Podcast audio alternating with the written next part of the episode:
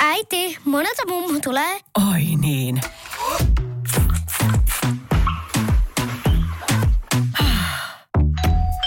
Helpolla puhdasta. Luonnollisesti. Kiilto. Aito koti vetää puoleensa.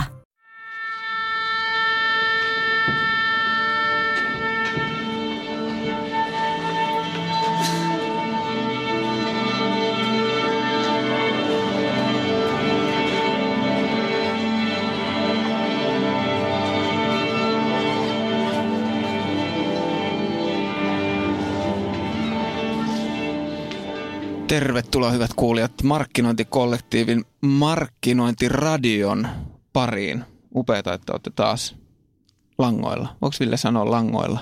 Voi sanoa. Mä oon Santtu Kottila ja minä olen arvoisan Ville Luova Kalju Jaanin aisaparina jälleen kerran. Tervetuloa Ville. Moikka vaan kaikille.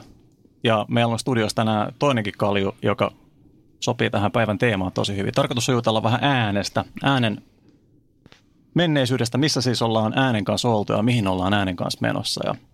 Ja tämä herra on työskennellyt äänen parissa jo, voisiko sanoa, vuosikymmeniä. Varmaan valitettavasti. Tuntuu aina kauhean vanhalta, kun sanoo noin. Ja varmasti monelle kuulijalle saattaa äänikin olla tuttu. Ja tämän päivän vieraana siis Sami Tenkanen Bauer Medialta. Mahtavaa ja kiitos, että tulit vieraaksi Markkinointiradioon. Joo, kiitos. On kiva olla vieraana. Mä tuossa mietin, että olen varmaan tuhansia tunteja radiossa mikrofoniin puhunut, mutta varmaan 10 kertaa korkeintaan ollut haastateltavana. Tämä on jännittävä tilanne. Mahtavaa. Tämä on aina kiva saada niin kuin vaikuttavia henkilöitä vähän tutiseen punteessaan, kun istuu penkillä. Ja olkaa silleen tarkkana, että jos mä alan yhtäkkiä liidata tätä juttua ja haastattelen teitä, niin se tulee vaan niin kuin sit selkärangasta. Se on pelkästään mielenkiintoista. Joo. Kyllä. No miten teillä... No mä luulen, että kuulijat enemmän arvostaa sitä, että me haastatellaan sua, kun et sä haastattelet meitä. Katsotaan, mitä siitä tulee. Ja hei, kuulijoiden arvostukset puheen ollen, niin totta kai täytyy antaa kiitokset myös Bauer Medialle, joka mahdollistaa tämän Markkinointiradion. Ja niin, ei päästäisi tekemään näin makeita juttuja. Musta on kiva, että ootte lähteneet tekemään, koska me ollaan kuitenkin sellaisen aika uuden markkinan ääressä tässä, kun me puhutaan niin kuin podcast-tekemisestä ja me puhutaan audio-on-demand-tekemisestä ja me puhutaan omalla tavallaan niin kuin niche-sisällöistä, että jollain tavalla näitä latuja pitää avata ja joo, on vuosikausia jo niin kuin tehty, joku voi sanoa näin ja maailma on niin kuin täynnä erilaista sisältöä, jota on podcast-otsikon alla tehty, mutta kyllä mä silti näkisin, että me ollaan tässä markkinassa aika silleen niin kuin neitsellisellä maaperällä vielä, että vuosikymmenten kuluttua ihmiset tulee kuuntelemaan näitä teidän lähetyksiä ja miettiin, että jätkät hiffas silloin, että näinhän tämä pitää tehdä. No toivotaan. Kyllä. Ja ihmisillähän on mitä kummallisimpia mielihaluja ja sit me yritetään löytää vaan sieltä aina niitä erikoisempia. Ja mun mielestä tämä Markkinointiradio osuu yhteen hyvin sellaiseen tietynlaiseen nichiin siellä. Että mitä niin kuin tarkemmin sen pystyy siivuttaa sieltä, niin ihan varmasti näitä tulee vielä enemmän sieniä sateella tulevaisuudessa. Kyllä. Vähän pienemmillä niin kuin kuulijaryhmillä. Joo, ehdottomasti. Ja sitten tavallaan niin kuin on sellaisia aiheita paljon myös tässä maailmassa, jotka ei vanhene niin nopeasti tavallaan. Niin kuin, en mä tiedä, ehkä voi olla myös hauskaa se keskustelu, mitä me tänään saadaan aikaiseksi. Voi olla, että 5 vuoden päästä tai 2 vuoden päästä tai 3 kuukauden päästäkin joku nauraa sille, että mitä me ollaan oltu mieltä siinä kohtaa sillä tiedolla, joka meillä on ollut. Mut silläkin uhalla niin jätetään nämä kuitenkin sinne seuraaville sukupolville kuunneltaviksi, jotta he voi fiilistellä. Kuten samalla tavalla kuin kesämökillä joskus tulee luettua jotain vanhoja aikakauslehtiä ja katsottu, että siellä on jotain vanhoja Vauxhall-merkkisiä autoja kehuttu, että tämä on parasta tekniikkaa ikinä. Niin samalla tavalla voi olla, että nämä meidän profetiat osoittautuu hyvinkin nopeasti täysin vääriksi, mutta tänään niihin on kiva uskoa. Niin. Tuo on hieno pointti silleen. Näitä on kyllä pakko kuunnella joskus tulevaisuudessa uudestaan ja katsoa, että mitä sieltä, niin kuin, minkälaisia asioita on julistanut.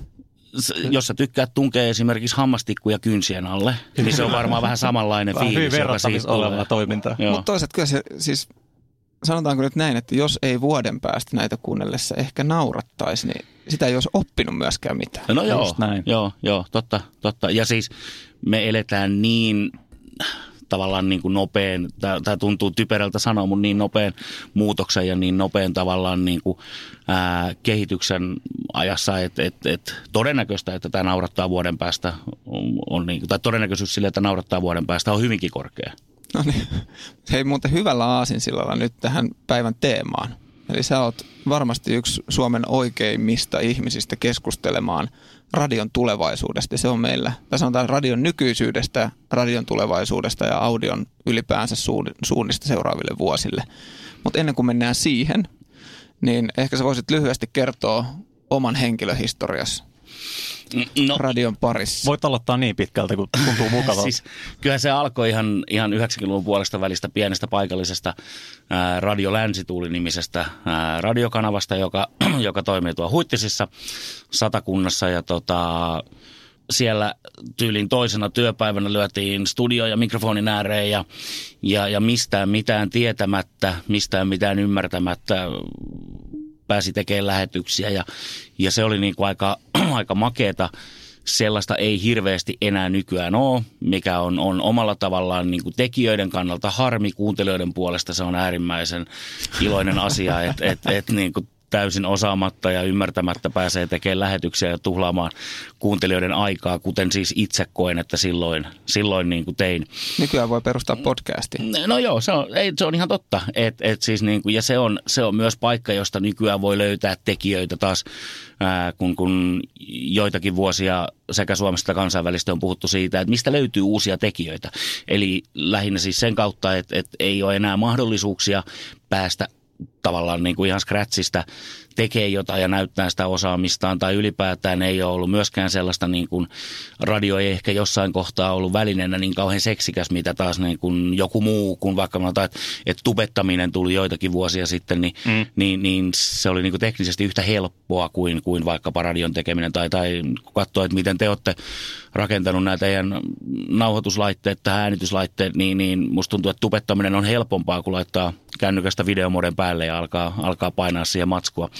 No mutta yhtä kaikki, niin ehkä podcast on sellainen, että kun katsoo tuota junnujengiä, niin siellä on niinku tullut sellaista uutta innostusta, että okei, että mä voin tehdä tätä hommaa näin.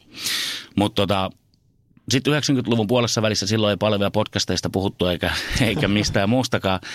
Hyvä puoli siis siinä oli se, että kun radiota teki, niin siinä vaiheessa, kun laittoi mikrofonin kiinni, niin sitä ei enää ollut olemassakaan sitä äskeistä spiikkiä. Eli siitä tavallaan niin omista virheistään pääsi helposti eroon. Sitten pieni piipahdus Porissa ja sen jälkeen tulin Energylle 97 vuonna ja siellä tuli oltua melkein 10 vuotta. Tein aamua pääosin ja sen jälkeen oli hetken aikaa siinä vetämässä kanavaa ohjelmapäällikkönä ja sitten lähdin 2007 alussa, kun Sanomat sai radioluvat, niin lähdin Radio Rockin ohjelmapäälliköksi ja siellä tuli oltua melkein 10 vuotta Sanomalla ja nyt sitten on ollut Bauer Mediassa toimitusjohtajana 1,5 vuotta. Siinä niin kuin tiivistetysti ja lyhyesti se ura, jonka mä oon radiossa tehnyt. Siinä on kyllä kannukset kunnossa tämän kanavan osalta? No ainakin tavallaan niin kuin 25 vuoden suurin piirtein historia, niin tiedän, mitä tässä maailmassa on tapahtunut. Se ei vielä tarkoita sitä, että mä tietäisin, mitä tulee tapahtumaan, joo, mutta yksi sellainen hauska, minkä pääsin tekemään tuossa 3-4 vuotta sitten, kun kaupallinen radiobisnes Suomessa täytti 30 vuotta, niin sain tehdä sellaisen ohjelmasarjan tuonne Yle Puheelle kaupallisen radion 30-vuotisesta historiasta. Ja se oli myös itselle sellainen niin kuin silmiä avaava, että totta kai sitä niin kuin oman tekemisensä kautta tietää niin kuin jotain, mutta se on aina ollut silloin se niin kuin subjektiivinen kokemus siinä. Mutta tuossa maailmassa, kun pääsi haastattelemaan muita tekijöitä ja tutustuun siihen historiaan ihan eri tavalla, niin se oli niin kuin tosi mielenkiintoista ja sieltä löytyi paljon sellaista, mikä ehkä jossain määrin voi olla, että hyödyttää niin kuin nykyistä tekemistä, että sai avattua niitä ajatuksia muistakin kulmista kuin pelkästään se oman tekemisen kautta, mutta ehkä sitten kuitenkin jälleen kerran palaa siihen, että se mikä oli totta 10 vuotta sitten, niin aika vähän siitä on välttämättä enää niin kuin arkipäivässä ja tässä tekemisessä totta. Onko tuo radiojuontajien arki muuttunut tosi radikaalisti niistä ajoista, mitä itse mietit, että olit siellä mikin ääressä nyt tähän päivään, kun itse toimit vähän niin kuin siellä lasikopin ulkopuolella sitten, katselet niitä? Joo ja ei. Siis kyllähän varmaan samoja lainalaisuuksia siinä mielessä, että se kuuntelijan kunnioittaminen on siinä niin kuin tekemisen keskiössä, mutta kyllä mä voisin ajatella näin, että se tutkimustekeminen siellä taustalla, me tiedetään koko ajan entistä enemmän niistä kuuntelijoista, me ollaan niin kuin käytetään siihen entistä enemmän resursseja ja paukkuja, että me niin kuin pysytään koko ajan kartalla, että se ajatus ehkä vielä enemmän on kristallisoitunut siitä, että se juontajan duuni on ennen kaikkea palveluammatti, jossa sun pitää tietää sen sun asiakkaas ja tässä tapauksessa sen kuuntelijan ikään kuin, toiveet monta kertaa jopa paremmin kuin mitä se itse tietää. Ja sit pyrkiä mahdollisimman hyvin toteuttaa sitä. Totta kai niin kuin tekniikka on helpottanut tai tuonut ihan uusia niin kuin ulottuvuuksia siihen tekemiseen, että lapsille tiedoksi, että on ollut aika ennen internettiä, jolloin toimituksen kulmassa oli sellainen vähän faksia muistuttava laite, johon oli vain yksi yhteys ja se tuli STTltä. Ja STT pystyi sieltä suoltamaan niin kuin uutismatskua printtiversiona, joka sitten otettiin käyttöön ihan niin kuin radiouutisissa, mutta sieltä saatiin myös piikkiaiheita. Eli niin kuin siinä vaiheessa, kun puhuttiin radion nopeudesta, niin kyllä radio totta kai oli nopea, pystyi olemaan puhelimella yhteydessä ja sai liikennetietoja faksilla, mutta samanaikaisesti niin kuin lähteenä ei ollut vaikkapa internettiä kuten tällä hetkellä, vaan niin kuin aika paljon niitä ajatuksia, ideoita, puheenaiheita kaivettiin sieltä lehdestä, joka taas niin kuin tällä hetkellä tuntuu hassulta, koska Sanomalehdessä on eiliset uutiset, jotka tänään on luettavissa. Et on se niin kuin siinä mielessä tai monessa mielessä on muuttunut, mutta silti mä väitän, että on paljon myös sellaisia lainalaisuuksia, jotka on totta nykyäänkin. Nyt kun sä otit ton radion nopeuden esiin, niin mitkä on sun mielestä niistä syitä, että miksi radiokanavana tällä hetkellä ja tässä ajassa elää vähän niin kuin uutta tulemista ja on esimerkiksi niin kuin markkinoijalle tärkeä kanava?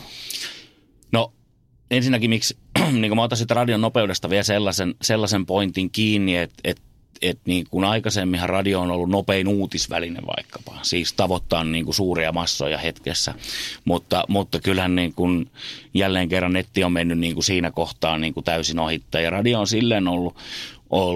Tämä tuli ehkä siinä, kun tehtiin sitä 30-vuotista historiikkia, niin radio on aina ollut sillä tavalla niin kuin velvoitettu keksimään itsensä uudelleen ja luovimaan tavallaan, että radio on sellainen, tätä ei saa käyttää koskaan mua vastaan, voi ajatella, että radio on sellainen niin kuin mediamaailman torakka, että se selviää ydinsodasta tai ydinlaskeumasta, että jollain tavalla se on aina oppinut meneen siellä tavallaan luovimaan ja löytämään itsensä niin kuin uudelleen ja löytämään itselleen niin kuin uusia merkityksellisyyksiä sekä kuuntelijoiden elämässä, mutta myös sitten niin kuin markkinointivälineenä ja markkinointikanavana. Ja mä uskon, että koko ajan entistä enemmän, nyt sanotaan viimeisen 2 vuoden aikana, viimeisen vuoden aikana on puhuttu myös niin kuin radion mahdollisuudesta olla muutakin kuin nopeiden lähtöjen markkinointikanava. Eli radio on edelleen äärimmäisen tavoittava media. Siinä mielessä radio on voidaan ajatella, että se on niin kuin yksi nykyään enää harvoja massamedioita ja sitä kautta taas niin kuin pystyy toimimaan hyvinkin merkittävässä roolissa brändinrakentajana, jota taas ehkä aikaisemmin ei ole osattu radiorooliksi ajatella laisinkaan. Mites sitten jos haetaan aasinsilta tuolta printin puolelta, jos ajatellaan, että vaikka printtilehdet on muuttunut, varsinkin siis päivittäiset printtilehdet muuttunut niin kuin uutismedioista taustoittaviksi ja analysoiviksi. Mä ainakin toivoisin, että näin tapahtuisi, mutta mä en ole ihan varma. Siis, ja tämä on nyt Sori, että mä keskeytin, mutta kun mulla on vähän huoli siitä, että noin sen pitäisi mennäkin, jotta meillä on niin kuin tavallaan, jotta printtilehdillä olisi tulevaisuus.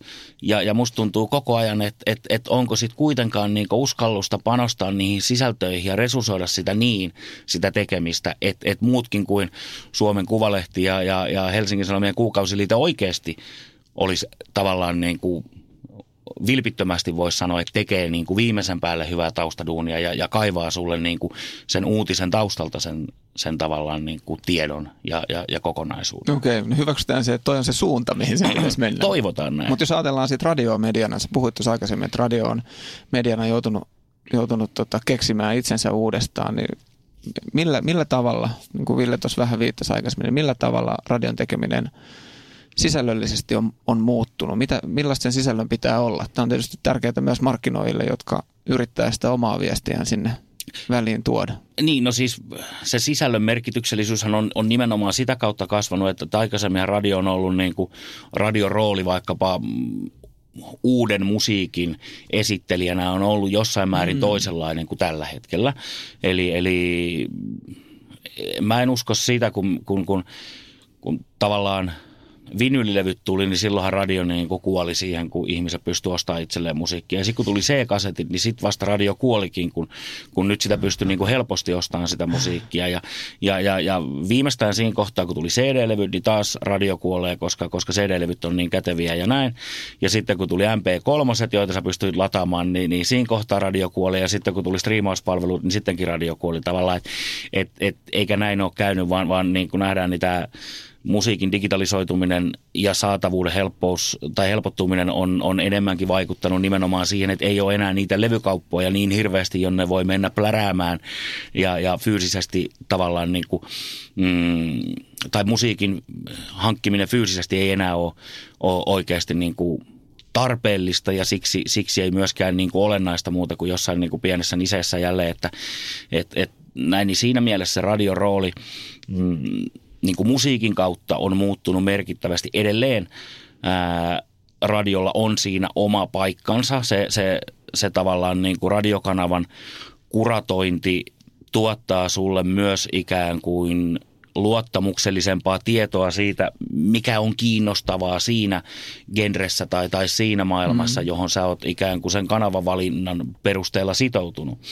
Eli edelleen, mutta se on pikkasen muuttunut, että nykyään radio ei ole se paikka, joka omistaa sen ikään kuin oikeuden soittaa ensimmäisenä jotain, vaan kyllä mekin seurataan tosi tarkasti sitä, että minkälainen musiikki trendaa striimauspalvelussa tai mitkä biisit lähtee YouTubessa nousemaan ja näin poispäin.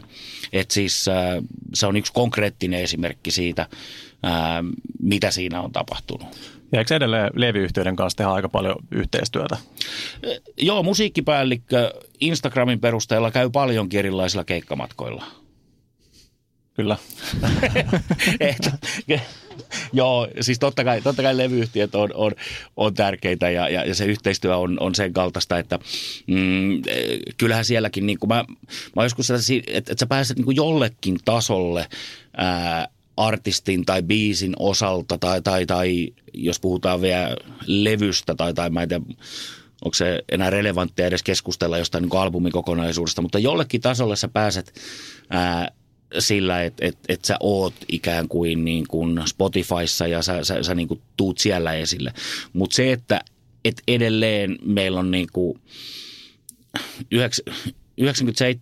suomalaisista kuuntelee radiota viikoittain ja siihen käytetään niin kuin, ja keskimäärin se on niin kuin useita tunteja päivässä, mitä radiota kuunnellaan. Eli kyllähän se niin kuin merkitys siinä kohtaa, kun kappale pääsee radioiden suosioon tai artisti pääsee radioiden suosioon, joka jälleen kerran ei johdu levyyhtiöyhteistyöstä, vaan johtuu siitä, että kuuntelijat ovat näin niin kuin korvillaan äänestäjä. Niin, tavallaan, mutta kyllä mekin niin kuin entistä enemmän halutaan tietää se, että mihin artisteihin, mihin genreihin, mihin tavallaan niin kuin suuntiin levyyhtiöt panostaa, miten levyyhtiöt näkee taas sen niin kuin, musiikin kehittymisen, mitkä trendit sieltä on tulossa seuraavaksi, mihin mihin tavallaan, että ollaanko menossa niin kuin kotimaisen rockin suuntaan vai ollaanko menossa entistä enemmän jonnekin niin kuin EDM:n puolelle, että mikä on niin kuin tavallaan, mitkä on ne tulevat suuntaukset. Kyllä meidänkin pitää heidän kanssa olla koko ajan dialogissa siitä, että mihin suuntaan tämä homma on kehittymässä. Niin, että käydäänkö sitä keskustelua toisenkin suuntaan, että radiot on levy-yhtiöihin päin yhteydessä, että sanotaan, että me ollaan havaittu, että meidän kuulijat haluaa esimerkiksi kuunnella tällaista genreä tällaisilta artisteja tämmöiseen suuntaan. Että. Joo, siis toi on muuttunut paljon siihen, että aikaisemminhan niin kuin me oltiin, radiot oli aika riippuvaisia siitä, että mitä levyyhtiöt julkaisi. Ja niin kuin kyllähän jo, no sanotaan, että se on ehkä joskus 15 vuotta sitten, vähän reilukin on alkanut, että on ollut jo sellaisia niin kuin tilanteita, tilaisuuksia, joissa niin kuin levyyhtiö on voinut soitella vaikka vähän tai jonkun niin kuin bändin tai artistin levyä ennen julkaisua ja käynyt vähän läpi, että okei, että millaisella biisillä kannattaisi niin kuin lähteä. Ja tässä on radio ollut jo mukana käymässä sitä dialogia, että okei, toi voisi olla niin kuin hyvä biisi meidän radiokanavalle ja tämän kaltaista. Ja nyt kun me teemme tutkimuksia, niin kyllä me niitä aika hyvin käydään levyyhtiöiden kanssa läpi, että okei, että tällaiset tavallaan niin kuin tulokset me saatiin meidän musiikkitutkimustuloksesta ja levyyhtiöt pystyy käyttämään sitä omassa tekemässä hyväkseen ja taas toisinpäin he tekee siellä omia tutkimuksia, kartoituksia, selvityksiä ja totta kai niiden perusteella me saadaan tietää, että mihin he niin kuin panostaa vaikka markkinoinnillisesti artisteihin, bändeihin tai näin, niin totta kai se on meille niin kuin signaali heti, että okei, että tämä todennäköisyys sille, että tällainen artisti on ensi kesänä niin kuin isossa huudossa on kova, jos siihen levyyhtiö uskoo ja pistää siihen paukkuja. Onko mitkä kaupalliset toimijat, siis niin kuin levyyhtiöiden ulkopuolelta, onko mitkä kaupalliset toimijat tehnyt mitään mielenkiintoista niin kuin musiikin saralla? Et kun jos miettii, että musiikki on kuitenkin iso osa sitä, mitä radioista kuuluu, niin tämmöisten niin viihdyttävien juontajien lisäksi, niin onko siellä ollut mitään mielenkiintoisia ulostuloja? No, mutta siis varmaan totta kai tapahtumatekeminen on siinä lähellä, se nyt tulee itsestään selvänä. Ja sitten kyllähän, jos mietitään, niin vajaa 10 vuotta sitten, tai ihan 15 vuotta sitten telkkarissa tuli pelkkiä visailuohjelmia, ja sitten 10 vuotta sitten tuli kokkiohjelmia, ja nyt on muutama vuosi tullut ihan valtavasti erilaisia musiikkiohjelmia. Että kyllähän se niin kuin jollain tavalla näkyy siinäkin tavallaan, niin kuin, että miten musiikki ehkä myös sitten saatavuuden kautta, niin on, mä näkisin, että se on jopa niin kuin suurempi, merkitykseltään suurempi, mitä se on aikaisemmin ollut tavallaan. Mä tarkoitan, että musiikki on ollut aikaisemmin jotain sellaista, mitä nuorisolaiset vähän dikkailee, mutta tällä hetkellä niin kuin myös aikuiset ihmiset käy konserteissa, käy festareilla, käy erilaisissa niin kuin radiokanavan tapahtumissa tai whatever. Niin kuin, kyllä se niin kuin musiikin ympärille rakentunut business on niin kuin kasvanut kokonaisuudessaan merkittävästi. Varmasti siellä on niin kuin paljon otettavaa vielä, mutta ei ihan niin kuin sellaisia yllättäviä tai uusia ikään kuin, pelin avauksia niin kuin näiden ikään kuin luonnollisten lisäksi, niin mä en ole heti ei tule mieleen, että olisi havainnut. No mitäs mulle tuli mieleen toi Lidlin Kesä on crazy. No, se jollain tavalla niin kuin risteää näissä maailmoissa. Mitä ajatuksia? Se oli kuitenkin, oliko se jossain vaiheessa Spotifyn uusien biisien ykkönen tai jotain niin tällaista? Ja toihan on makeeta, koska siis niin kuin, onhan noita varmaan ollut erilaisia niin kuin mainoslauluja. Mun mielestä Hurricanes on tehnyt jonkun Shellille tai Essolle silloin aikanaan jonkun vastaava. Ja siis niin kuin, mikä tuntuu tässä päivässä niin kuin todella, todella friikiltä ja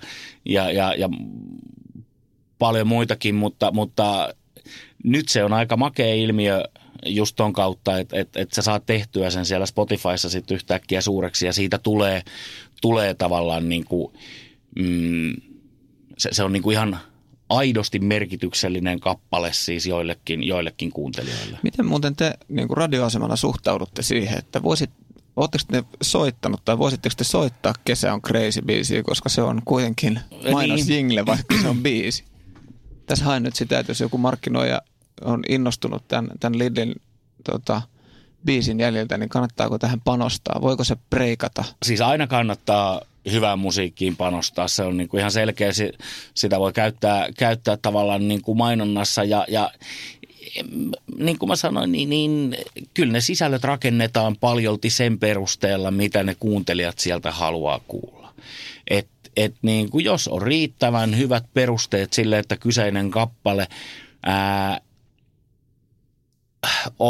niin kuin tavallaan ansaitsee paikan kanavan soittolistalla, niin totta kai meidän pitää olla silleen tarkkana, että me ei rikota jotain niin kuin JSN:n piilomainonta sääntöjä. Pitäisikö se sanoa siinä vaiheessa, että tämä on mainos? Niin, että kappale sisältää tuotesijoittelua. Niin, siis... Vaikka te ette kuitenkaan ottaisi siitä rahaa, koska te soittaisitte sen takia, että se on suosittu. Tämä on muuten hankala kysymys. Niin on. Se on niin kuin, ja jälleen kerran onhan niin kuin automainoksissa käytetty Berliinin Take My Breath Away -biisiä. Mm. Ja sillä on mainostettu, jos muistan oikein, niin peukeottaja tai näin. Niin onhan sitä silti soitettu samaan aikaan radiossa. Mm. Eli niin kauan kuin se kappaleen ikään kuin primääriviesti ei ole välttämättä se, että osta meidän kaupasta grillaustuotteita, niin kauan kaikki on totta kai ihan niin kuin periaatteessa ok. Markkinointiradiohan voi muuten soittaa Lidlin Kesä on crazy. Pitäisikö meidän laittaa loppuun? Niin siis katsotaan. Mun mielestä pitäisi aina olla sellainen ikään kuin, lopun mainoslaulu teillä täällä niin kuin perässä. Että. Ei huono. Jingle on backlogissa, eli tulee olemaan jossakin vaiheessa ihan oma jingle. Ei huolta. Jäi tästä niin kuin mainostajien ja sitten niin kuin musiikin jollakin tavalla niin kuin yhdistämisestä, että miten... Jos lähdettäisiin rakentamaan tässä vaikka sellaista pientä pinkkilistaa, sillä jos joku mainostaja haluaisi tehdä musiikin kanssa vaikka jotain. Et yksi niin kuin mielenkiintoisimpia kampanjoita on ollut tuossa naapuritalon radioissa Kismetin tämmöinen kesän ajan kamppis, mihin tuli oma juontaja ja siellä jaettiin Kismet-tuotteita ja tämä juontaja soitti sitten niin kuin omia biisejä, että siinä yhdistyi. Se oli niin kuin puhdasta natiivimainontaa radioissa. Mun mielestä oli niin kuin tosi mielenkiintoinen keissi, että yleensä just... mainonta radiossa on perinteisesti ollut niinku jinglejä ja siis niinku puhdasta tällaista spottimainontaa. Oletko sä nähnyt, että olisiko trendi menossa enemmän tuommoisen suuntaan, että olisiko se tulos jotenkin yleisemmäksi? Vai onko nämä sitten niinku semmoisia harvinaisempia yksittäisiä ulostuloja? No kyllähän niin kuin, toi on hyvä, kun jossain kohtaa sanotaan jälleen kerran, niin pari vuotta sitten tuli ensimmäiset signaalit siitä, että vaikuttajamarkkinointi on niin kuin jotain uutta ja tosi makeata ja siihen pitää niin kuin lähteä nyt isosti kaikkien mukaan ja niin kuin tavallaan et pääse edes asiakastapaamiseen, jos et pysty kertomaan toisessa virkkeessä, että keskustelemme myös vaikuttajamarkkinoista, koska se oli niin kuin seksikkäämpää kuin mikään muu. Ja sit tässä niin kuin noin 8 minuuttia mekin hikoiltiin täällä, että onko meillä enää minkäännäköistä tulevaisuutta, kunnes niin oivallettiin se, että kyllähän nimenomaan ne meidän juontajat siellä studiossa, niin hehän ovat vaikuttajamarkkinoinnin ikään kuin ytimessä olleet aina. Eli kyllähän niin kuin, radiossa on luovalla tavalla tehty erilaisia ohjelmayhteistyöratkaisuja, kaupallisiakin sellaisia, niin kuin se on ollut luonteva osa sitä tekemistä. On hirveän luontevaa ajatella vaikkapa niin kuin nyt yksinkertainen esimerkki, että on joku niin kuin tapahtuma tekeminen ja on joku niin kuin konsertti tai festarit ja osana sen markkinointia voidaan järjestää kilpailu, jossa jaetaan lippuja ja tässä on niin kuin vaikea kuvitella niin kuin miten tässä mallissa niin kuin ei voisi olla sellainen niin kuin kolmensuuntainen win-win-win. Eli kuuntelijalla on mahdollisuus voittaa liput tapahtumaan, joka häntä kiinnostaa ja juontaja saa siitä hyvää sisältöä, koska se tietää, että kuuntelijoita kiinnostaa ja tapahtuma saa siitä itselleen markkinointia. Tämä on se niin kuin yksinkertaisin esimerkki, josta on sit niin kuin helppo lähteä rakentamaan ympärille ja päästä tällaisiin niin kuin kismettyylisiin ratkaisuihin tai kingistyylisiin ratkaisuihin, mitä on ollut tässä tai niin kuin Ekko Ambassador tyyliset ratkaisut, jossa niin kuin radio yhdistyy someen ja saadaan sieltä ikään kuin se vaikuttajamarkkinointi, saadaan tuotua radion kautta sinne niin kuin mikrovaikuttajiin, sosiaaliseen mediaan ja tavallaan pelattua sitä peliä koko ajan siinä ristiin. Et jälleen kerran mä palaan siihen, että kyllä siitä mä oon niin kuin tosi ylpeä, että radio on aina ollut ikään kuin, notkea ja pystynyt niin kuin luomaan itselleen uusia tapoja tuoda lisäarvoa sille asiakkaalle ja sille markkinoijalle ja ollut ikään kuin, aktiivinen siinä oman tekemisen kehittämisessä. Totta kai kaikki pitää tehdä pelisääntöjen mukaisesti, mutta se mikä tässä ajassa on myös makeeta, että on niinku jengin medialukutaito kehittyy niin valtavasti, eli et sä pysty enää niinku huijaamaan tai fuulaamaan sun kuuntelijoita, että jos sä teet jotain, mikä on niinku falskia tai väärää, niin sä jäät siitä kiinni. Kyllä. Että kyllä siinä se niinku aitous pitää olla siinä tekemisessä. Ja se tulee PR-myrskynä sitten sulle vastaan. Se on nimenomaan näin. Ja et sä niinku pysty tuolla, jos mietitään meidänkin vaikka juontajia, niin totta kai me tunnetaan ja meidän niinku kanavien ohjelmapäälliköt tuntee heidän juontajat, tietää, että kuka on niinku oikeasti kiinnostunut tämän kaltaisista asioista. Puhutaan vaikka jostain, me ollaan tehty, kun otettiin aikaisemmin esille tämä Lidl-esimerkki, niin grillimaisteri kiertuetta parina kesänä. Niin se on niinku oiva esimerkki siitä, että kyllähän me tiedetään, että tuosta meidän kanavista, että meillä on siellä muutamia tyyppejä, jotka on äärimmäisen kiinnostuneita grillaamisesta. Ja se on niin kuin parasta, että he on niin kuin mukana siinä tekemisessä jollain tavalla. Sitten meillä on tuossa joku toinen, joka ei osaa siis niin kuin oikeasti kananmunia keittää, niin ei, turha häntä on lähettää sinne niin kuin grillimaisterikisoihin kokeilemaan, että mitä siitä tulisi, kun ei, kaikki tietää, että siitä ei tulisi mitään ja ei ole minkäännäköistä kiinnostusta. Eli tavallaan niin kuin, se pitää löytää ikään kuin oikeiden kohtaamisten kautta myös se vaikuttajatekeminen.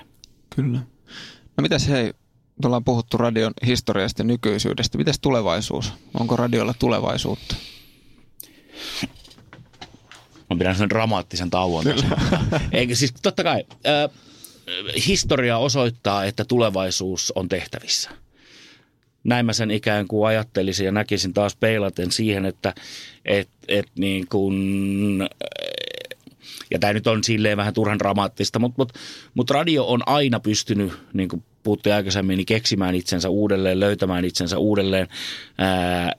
Jos mietitään, että niin kuin mitä me ollaan tällä hetkellä tekemässä, niin me ollaan nimenomaan niin kuin tekemässä radiota, joka ottaa valtavasti hyötyä ja iloa irti siitä, että tekniikka on kehittynyt.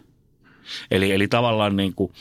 Nyt kuuntelijoille tiedoksi, me istutaan täällä tällaisessa niin kuin neukkarihuoneessa, johon kundit kasas itse noin 5 minuutissa koko tämän äänityslaitteiston kasaan. Se tuli kohtalaisen isossa matkalaukussa kuitenkin, mutta se oli mun mielestä, niin kuin, että puhutaan niin kuin täysin mobiilista järjestelmästä, jonka te olette tuonut tähän paikan päälle.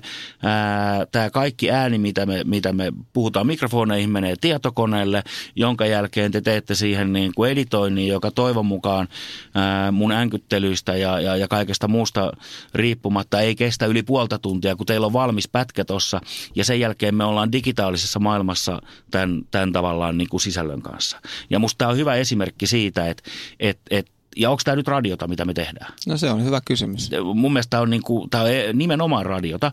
Eli niin kuin, kun me mietitään lineaarista radiotekemistä, eli sitä, mikä me ollaan niin kuin perinteisesti radioksi koettu, niin siinähän niin kuin tekijöillä on vastuu ja valta siitä sisällöstä ja sitten tavallaan niin kuin tekninen rajoite, eli se, että se tulee sieltä tolpasta johonkin aikaan, niin määrittää sekä sitä tekijää ikään kuin sen, että koska sen tekijän pitää tehdä, mutta se määrittää myös sitä kuuntelijaa, koska sen kuuntelijan pitää kuunnella. Ja nyt tämä tekniikka antaa meille, niin kuin mä voin kertoa taas, että nyt on tiistai-aamu. Me oltaisiin voitu aloittaa tämä sanomalla huomenta, mutta kun kuuntelijoista ei tiedä koskaan, että mihin aikaan päivästä ne kuuntelevat. Kyllä, toi on hyvä pointti ja mä oon miettinyt aina, kun me aloitetaan, että millä me niinku startataan tänään, koska se on vähän väärin sanoa huomenta, jos joku kuunteleekin tämän illalla. Niin. Näin päin pois, että se sekoittaa helposti, ettei halua liian vahvasti sitoista mihinkään aikaa. Koska... Mutta hyvää huomenta kuuntelijat, mä oon juonut vasta 2 kuppia kahvia tänään, että jos pää toimii vähän hitaalla, niin se johtuu siitä. Ja nyt kun joku kuuntelee tätä illalla koiralenkillään, niin tuntuu niinku tosi vieralta, mutta niin se Kyllä. Vaan menee. Meillä ei ole enää mitään, meillä ei ole ikään kuin velvoitetta siihen, että koska me tehdään tätä. Ja taas toisaalta kolikon kääntöpuoli, meillä ei ole mitään valtaa siihen, koska kuuntelija kuuntelee tätä. Onko tämä silti radiota? Mun mielestä on. Tämä on niin kuin se, että jos me koetaan radio tavallaan niin kuin yksiulotteisesti sellaisena, millaisen radion ääreen me ollaan niin kuin synnytty ja kasvettu ja mitä me ollaan koettu sen olevan, niin musta se olisi vähän niin kuin tylsää tavallaan ajatella, niin mulla on yksi hyvä ystävä, joka on joskus sanonut, että ylipäätään se niin kuin radion tapa olla, eli niin kuin rytmittää puhetta ja musiikkia, niin kukaan ei voi olla ihan varma, että johtuuko se siitä, että ei yksinkertaisesti ollut resursseja puhua pelkästään. Eli niin kuin se juontaja, joka oli siellä studiossa, niin sen piti välillä hakea itselleen kuppi kahvia tai käydä vessassa tai käydä polttaa tupakka tai niin kuin mitä tahansa. Ja siksi radion muodoksi on muodostunut se, mitä se on. Niin kuin, ja sehän toimii kyllä, mutta nyt me ei olla enää siitä muodosta ikään kuin rajoittuneita. Toisaalta voi kysyä se, että onko radiota myös, tämä on niin kuin mielenkiintoinen, onko Spotify radio? Mm. No mä olisin just kysynyt sulta, että pitäisikö meidän puhua radion sijaan audiosta. Niin, mutta siis et, kun jos mä kuuntelen kappaleen Spotifysta, niin mulla ei ole mitenkään sellainen olo, että mä kuuntelisin radiota, ei tietenkään. Mm. Mutta jos mä kuuntelen vaikka Villen tekemään soittolistan sieltä, joka on julkinen soittolista, niin onko se silloin tavallaan niin kuin... Villen radiokanava. Niin, siis nimenomaan. Siis, hauska detski, Spotifyssahan on. Sä voit käynnistää artista radion esimerkiksi. Ja miksi niin kuin sä et voisi olla artisti, tai mä en voisi, me kaikki voitaisiin olla artisteja, jotka jakaa oman soittolistan ja nimittää sitä radioksi. Niin. Ja tämäkin on muuten Spotifys kuunneltavissa. Niin, kyllä. Missä se raja menee, ja mä ainakin haluaisin ajatella, että se tulevaisuus on niin kuin, mitä laajemmin me ajattelemme sen radion käsitteellä, niin sitä ikään kuin, suurempi ja merkittävämpi tulevaisuus meillä on. Hmm. Tässä on nyt ihan selvästi samaa pohdintaa, mitä on television kanssa ollut nyt muutaman vuoden ajan. Et puhutaan televisiosta ja ihmiset hämmentyy, että eikö televisio ole kuolemassa? Mutta sitten, niin, se on se vanha televisio. Tämä on tämä uusi televisio, mikä on siis niin kaikki on-demand-sisältö ja muu striimattava sisältö. Niin siis... Kun puhutaan televisiosta, niin on hirvittävän suuri kiusaus sekoittaa siihen laitteeseen, joka on siellä jossain olohuoneen nurkassa tai niin kuin makuuhuoneen seinällä tai näin. Ja kun puhutaan radiosta, niin edelleen on olemassa niin kuin ehkä pienempi kiusaus sekoittaa se siihen laitteeseen, josta nousee antennia, jossa sinne ruuvattaa. Se alkaa jo pikkasen olla. Jengi tajuu jo, että radio on sitä, se on niin kuin mobiili ja näin poispäin. Se on vaan ääniautoja. Niin, se niin. Ehkä myös se historia, että se on ollut autossa, se on ollut olkkarissa, se on ollut mökillä, se on just ollut näin. Pitkään puhelimessa jo. Kyllä. Niin kuin just tämä, että niin kuin... että onko televisiota se, että katsoo YouTube-videon kännykän ruudulta. Niin, jos mä äsken sanoin, että radiota on se, että kuuntelee toisen tekemän soittolistan Spotifysta, en mä tiedä, onko se niin, mutta siis mä vaan haluan haastaa, että jos se niin kuin halutaan kokea sellaiseksi, niin ihan samalla tavalla silloin niin kuin IGTV on TV, niin kuin, mikä tuntuu sairaalta ajatukselta siis niin kuin selittää meidän niin kuin edeltäville sukupolville, että TV ei ole vain sitä, mitä Pentti Siimes ja Ritva Valkama tekevät.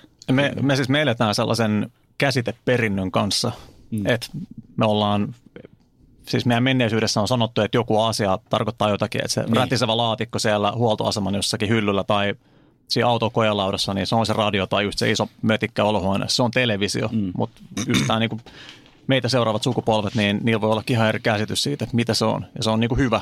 Se on hyvä asia, että todennäköisesti takaisin se, että näillä on tulevaisuus. Näillä käsitteillä on tulevaisuus. Että tämä asia, että me kuunnellaan toisten puhetta ja kuunnellaan musiikkia jostakin laitteesta, mikä kulkee meidän mukana, ei tule todennäköisesti aina ole relevantti, koska mehän halutaan kuunnella hyviä tarinoita, hyvää musiikkia. Mä heitän profetiaa. Voin tässä sanoa profetian ääneen, että se ei kyllä tule koskaan lähteä pois. Niin, se on kyllä, ollut ihmisissä aina sisäänrakennettuna, että halutaan kuunnella asioita. Toi on kyllä niin tylsä ennustus, että mä vuoden päästä nauran ihan vaan, niin kuin, se on niin ihan vaan sen takia, kun se on niin tylsä. Mutta tavallaan niin tämähän on se sama, että se nuotiopiiri on niin kuin totta. Että ne tarinat on aina kulkenut siellä niin kuin nuotiopiirissä ja nyt se on, niin kuin, se on koko ajan... entistä enemmän tavallaan niin kuin muokkautunut siitä, miten se elää ja jälleen kerran koko ajan. Mutta musta mä haluan vielä ottaa tuohonkin, mun mielestä sanoit hienosti sen, että se niin kuin käsitteellisyys tuossa vielä, että aikaisemmin niin kuin ollaan käsitetty asiat niin kuin fyysisten laitteiden kautta ja se on ollut niin kuin, ja nyt meidän on niin kuin mahdollista käsittää asiat ikään kuin, sisältöjen ja sillä tavalla tavallaan niin kuin vapaampana, muodosta vapaampana ikään kuin maailmana. Eli just tämä, kyse ei ole enää siitä fyysisestä laitteesta, mikä tietysti jälleen kerran, kun puhutaan kaikesta tavallaan niin kuin kulutuksen vähentämisestä ja sitä kautta tavallaan hiilijalanjäljen niin kuin kontrolloimisesta ja kaikesta muusta, niin mitä vähemmän tarvitaan laitteita, niin sen parempi tavallaan siinä mielessä. Mitäs? Nyt ollaan puhuttu tietysti niin kuin audiosta ja radiosta aika niin kuin laajana käsitteenä, mutta mitä jos pureudutaan sitten vaikka podcasteihin ja niiden tulevaisuuteen, niin miten sä näet? Voisi sanoa ehkä lyhyenä johdantona, niin jos miettii vaikka tuon tubettaja- ja vaikuttajamarkkinoinnin puolelta, niin nythän on monesti ajateltu niin, että kun nouset isoksi tubettajana, niin sitten pääset telkkariin. Mm-hmm. Tubettajathan ei itse koe tätä näin. Oletteko te niinku työhaastattelussa nyt täällä, että haluaisitte radioon töihin? Ei, kun se vaan niinku, miten niinku sä ajattelet sitä, että koska musta se tuntuu tosi vieraalta, että jos joku podcast menestyy tosi hyvin, niin otetaan se radioon. Miten jos käykin toisinpäin? Mm-hmm. Mä haluan kysyä teiltä, että miksi te lähditte tekemään podcastia? Miksi te lähditte tekemään markkinointiradiota? No ainakin mulle se syy on se, mitä ollaan puhuttu ulospäinkin, on se, että me saadaan jutella tunti alan parhaiden aivojen kanssa ja miksi ei äänittää ja laittaa sitä jakoa kaikille. Se on vähän tämän koko niin kuin markkinointikollektiivin idea. Joo, mulla on ihan sama, että ihan täysin itsekäs perusta, että on kattonut ja kuunnellut paljon podcastia ulkomailta ja miettinyt, että toi on varmaan hemmetin siistiä. Ja sitten lähdettiin kokeilemaan ja sitten huomasin, että tämä on oikeasti niin kuin todella antoisaa ja tuntuu, että se on vielä molemmin puolesta, että siitä saa sekä se henkilö, joka siinä on meidän vieraana, että me itse saadaan. Plus sitten ne kaikki, jotka kuuntelevat, me pystytään jollakin tavalla välittämään sitä, vaikka ne ei ole mitään hirveä massoja vielä, mutta toivottavasti tulevaisuudessa yhä useammalla jollakin tavalla relevantti.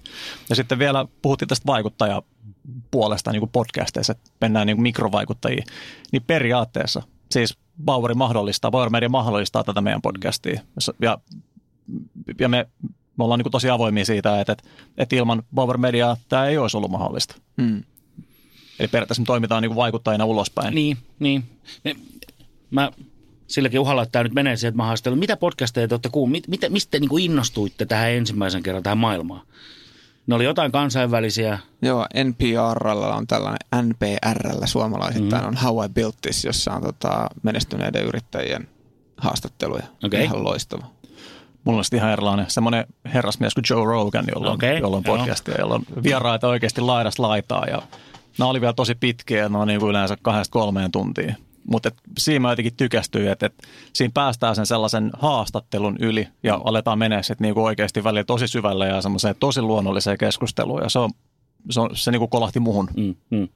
Koska noi on niin kuin, tavallaan hyviä esimerkkejä molemmat siitä ja sitten tavallaan joku This American Life, joka on siis, kun miettii tätä niin kuin tämän kaltaisia niin kuin isoja sarjoja. Sitten tulee joku nämä niin kuin draamalliset vielä, joku tavallaan niin kuin seriaalit ja muut systeemit, jotka on niin kuin, että toihan tuossa podcast-maailmassa kaiken kaikkiaan on ollut jo vuosia niin äärettömän makeeta, että se niin kuin sisällön monimuotoisuus niin kuin since day one on ollut siinä mukana. Eli on just tällaisia niin kuin Rogan tyylisiä, hyvinkin niin kuin kontroversiaaleja hahmoja, jotka ei missään tapauksessa voisi olla lineaariradiossa ikään kuin, livessä. Tiedetään varsinkin Jenkeissä se, että niin kuin F-sanan käyttö on niin kuin sellainen, että ei muuta kuin ovi auki ja siitä pääsee saman tien niin kuin lähteen pihalle. Ja sitten mietitään, että niin kuin, tavallaan joku vaikkapa Howard Stern, joka lähti silloin niin kuin aikanaan ehkä mun mielestä jossain määrin niin kuin podcast-tekemisen esiaste, tämä Satellite Radio ja Sirius, jonne niin kuin Howard Stern lähti, jossa niin kuin sä maksat siitä, että sä saat sen niin kuin 150 erilaista digitaalista radiokanavaa käyttöösi, niin tavallaan siinä se, että niin kuin me puhuttiin ihan alussakin, että on niitä kuuntelijoita niin kuin tässä hetkessä nyt sitten niin kuin 1 tai 10, niin jälleen kerran se long tail, se, että se voi löytyä niin kuin, mistä tahansa maailman kolkasta se tyyppi, joka okei, meillä ehkä tässä pikkasen tämä kielialueen rajoite on silleen niin kuin haastava, kun me tehdään tätä suomeksi, että me tuskin saadaan 1 miljoonaa tai 10 miljoonaa kuuntelijaa tällekään jaksolle, vaikka kuinka hyvin tehtäisiin markkinointia ja viestintä sosiaalisessa mediassa tämän suhteen. Mut mä uskon, että tämä podcast-tekeminen kaiken kaikkiaan, ja niin kuin mä huomaan nuoremman sukupolven osalta, niin tämä on sitä radion ikään kuin ihan uutta keksimistä mielenkiintoiseksi. Se ei enää niin kuin, sä et ole siellä kilpailussa välttämättä niin tiiviisti mukana. Sä oot, niin kuin just itsekin sanoitte, että hyvin itsekkäistä syistä voi lähteä tekemään sitä sisältöä. Ja lopputulos voi olla se, että siellä on niin kuin valtava määrä kuuntelijoita ja maailma kiittää. Tai sitten lopputulos voi olla se, että joskus tulee joku kollega sanoa, että hei, mä kuuntelin sen jakson ja se oli muuten todella hyvä. Ja se lämmittää mieltä ihan yhtä paljon siinä kohtaa. Että se, että niin kun, saa tehdä, pääsee tekemään kaikki tavallaan, niin kun, ja jälleen kerran se, että pääsee itse tekemään, se lisää myös ihan varmasti niin kun omaa halua ja kiinnostusta kuunnella muiden tekemisiä. Ja jälleen kerran me ollaan sellaisessa niin kun positiivisessa kierteessä tässä. Mä uskon, että kun ollaan puhuttu siitä, että kokonaisuudessaan kuuntelun määrä tulee lisääntymään, niin voi olla, että jossain kohtaa todetaan, että maailma on niin täynnä, kuten maailma on täynnä biisejä, joita kukaan ei kuuntele, maailma tulee olemaan jossain kohtaa täynnä podcasteja, joita kukaan ei kuuntele. Silti se muusikko, joka on sen kappaleen tehnyt, niin se on tullut hänen niin sydämestä ja sielustaan, ja so be it. Se on siellä. Ja samalla tavalla, jos joku podcastin tekijä kokee tavallaan saavansa jonkun asian out of his system sillä, että se tekee sen podcastin, niin by all means tehköön, koska sekin on nykyään niin äärimmäisen helppoa ja se on niin kuin osa sitä tulevaisuutta. Missä se merkityksellisyys jälleen kerran sit niin kuin kaupallisena mediana menee, niin sillekin löytyy jonkunnäköinen taso jossain kohdassa. Mutta samanlaista, kun internet on täynnä saitteja, joilla kukaan ei käy, ne on täynnä artikkeleita, joita kukaan ei lue. Niin, ja silti ne on jossain ikään kuin yhdessä mainoskasassa, jossa sillekin sivulla on jonkun näyttö myyty sillä toiveella, että joku sinne joskus eksyisi. Ja niin kuin muidenkin tällaisten vaikuttajien kohdalla, niin auringon kohdalla varmasti tämmöiset mikrovaikuttajat tulee kohottaa rooliaan tulevaisuudessa just se, että sulla on se tosi pieni intohimoisesti suhtautuva yleisö, ketä sulla on mahdollista tavoittaa sitten se yhden vaikuttajan kautta. Toki tähän niin kuin hallinnolliset välineet silleen, miten tällaista mikrovaikuttajaverkosta audion puolella vielä nykyään hallinnoidaan, niin se on vähän iso kysymysmerkki, että se on varmaan aika työlästä, eikä siihen ole välttämättä ihan mitään alustaakaan vielä, miten sitä, että se on niin paljon käsiä ja jalkapeliä, että semmoinen hoituu. Niin, mutta kyllähän siis toistaiseksi on vielä sitä, ja totta kai se data tulee siinä niin kuin auttaa, että sehän tässä jälleen kerran, kun me ollaan digitaalisessa maailmassa, niin vaikka olisi minkälaiset GDPR tai muut systeemit, niin aina sieltä joku jälki jää.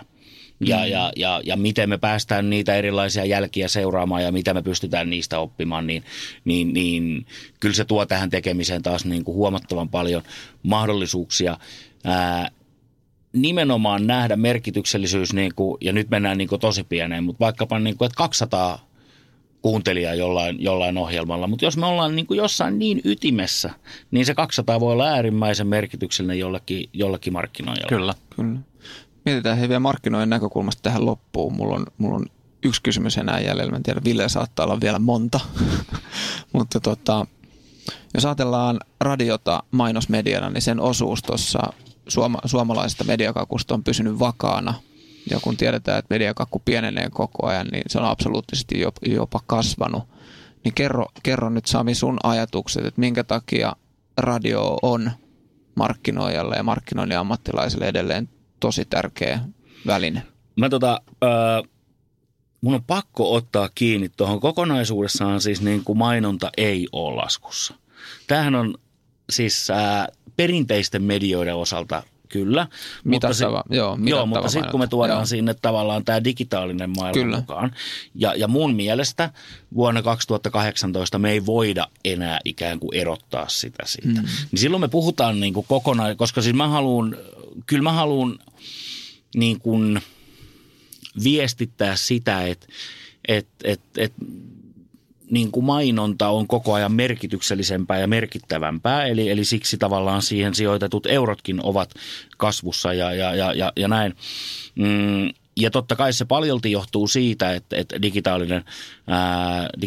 digi- ja online-puoli on ikään kuin kasvamassa ja siellä on niin kuin ne suurimmat prosentit. Radio on pystynyt pitämään hienosti. Nyt ollaan meillä on 4 peräkkäistä vuotta, kun radio on niin kuin euromääräisesti kasvanut. Jossain määrin jopa niin kuin kasvattanut sitä omaa osuutta ja erityisesti siitä niin kuin perinteisen median kakusta sitä omaa osuuttaan. Nyt on 5. vuosi ja näyttää siltä, että tämä on jälleen niin kuin kasvun vuosi. Ruotsissa tapahtui muutama vuosi sitten valtava hyppäys sen niin kuin radiomainonnan osalta. Meillä ei ole sellaista tapahtunut, enkä mä toisaalta, musta on aika miellyttävää, tämä on tästä perussuomalaista tekemistä, musta on miellyttävää, että meillä on sellainen tasainen kasvu tässä, joka on hallittavissa sekä meille että sit niinku ympäristölle. Ja mutta kuitenkin, joka niinku luo sellaista turvaa tulevaisuuden osalta.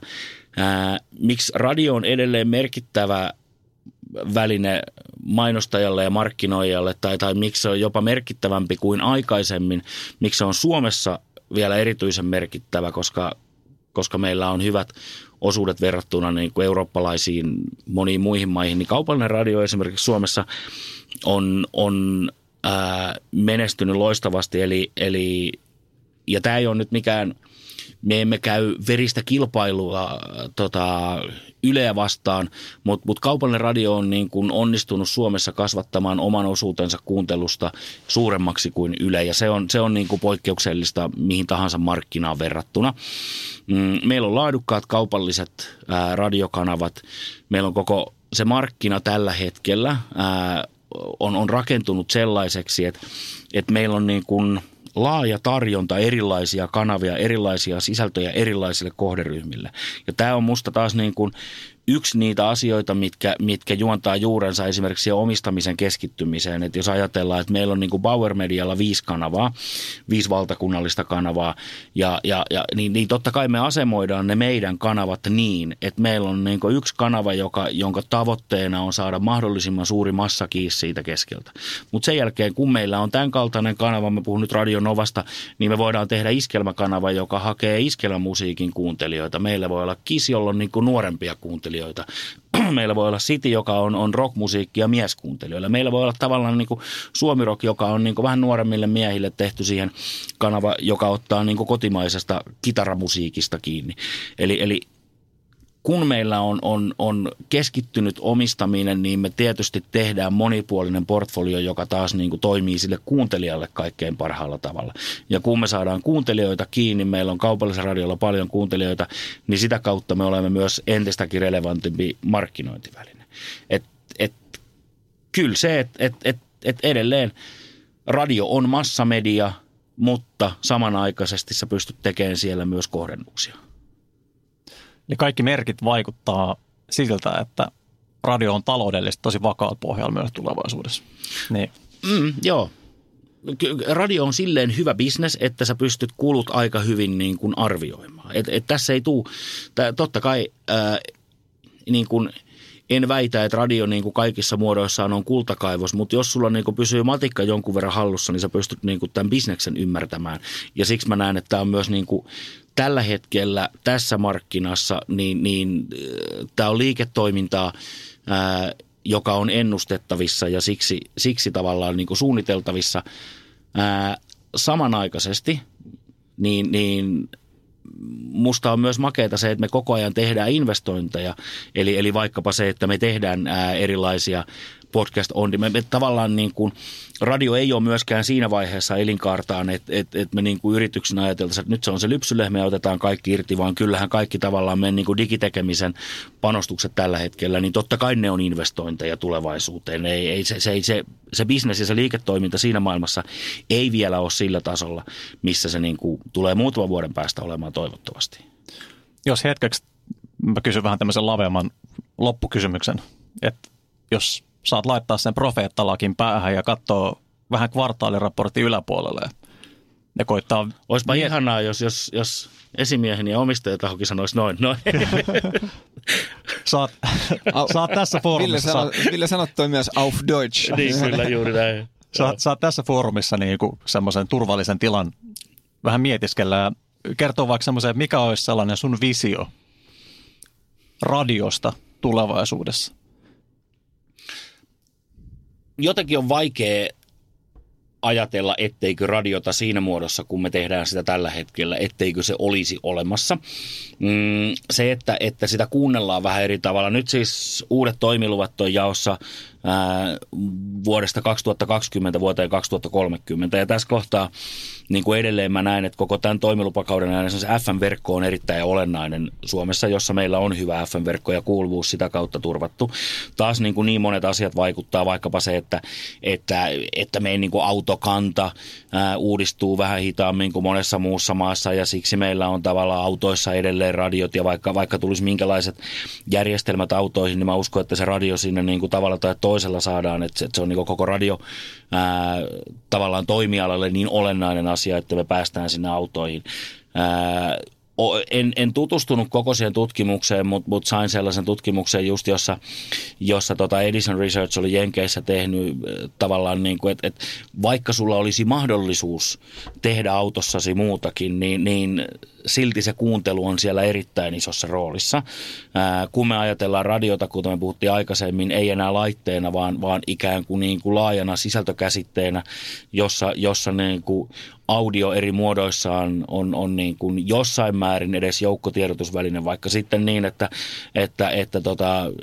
yhtä soittolistaa kuuntelee kaksi ihmistä jossain, niin silloin voidaan puhua joukkotiedotusvälineistä, ja jos ajatellaan, että se on radio ja siihen pystytään keksiä erilaisia markkinoinnin ja mainonnan muotoja, niin mä niin kuin, mä haluaisin jotenkin, että niin kuin 10 vuoden päästä tai jossain kohtaa meidän olisi huomattavasti vaikeampi enää ikään kuin puhua siitä radiokäsitteestä jollain tavalla rajavana. Että se olisi sellainen niin kuin valtava pallo, joka tulisi vähän niin kuin joka suunnasta vastaan. Se aiheuttaisi valtavaa stressiä tietysti niin kuin mulle tai kuka tahansa onkin mitä tahansa niin kuin radioyritystä johtamassa siinä kohtaa, että miten niin kuin nopeasti pitää olla joka suunnassa ikään kuin, valppaana ja niin kuin hakemassa niitä uusia ajatuksia ja inspiraatioita.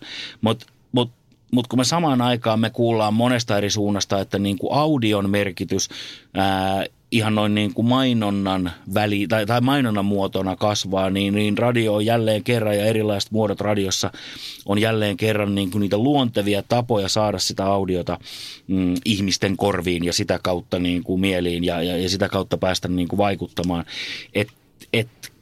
Kyllä kun me aletaan pikkuhiljaa olla siinä maailmassa, että me niin kuin kyky sisäistää kaikki se visuaalinen ärsykemäärä, mikä me saadaan, niin alkaa olla niin kuin tapissaan, niin mä uskon, että ennen kuin me keksitään valtavan loistavat tavat tehdä niin kuin hajumarkkinointia tai tuntoaistimarkkinointia, niin meillä on niin kuin hirvittävä hyvä potentiaali saada tuosta audiosta vielä paljon irti. Se on aika tyhjentävää. Kiitos Sami. Kiitos. Kiitos. Tämä oli kiva. Eikö se ollutkin? Niin kuin mä sanoin, niin mulla on nämä niin kuin haastateltavana olemisen kokemukset on silleen niin kuin todennäköisesti jää siihen 10, niin nämä on aina niin kuin sellaisia mieleenpainuvia. Ja on ilo olla yksi niistä. Hetkellisesti meinas lähteä. Kyllä. Niin, no joo. Siinä oli pari sellaista, mutta joo, ja olisi mulla muutama kysymys vielä lisääkin, mutta joo. Mahtavaa. Me lopetellaan tähän tältä päivältä. Kiitos tosiaan Sami tulevaisuuden kuvia maalailusta aika kattavasta radioiden tilannekatsauksesta. Kyllä, kiitos. Kiitos kuulijoille ensi kertaa. Moi moi. Moi. Moi.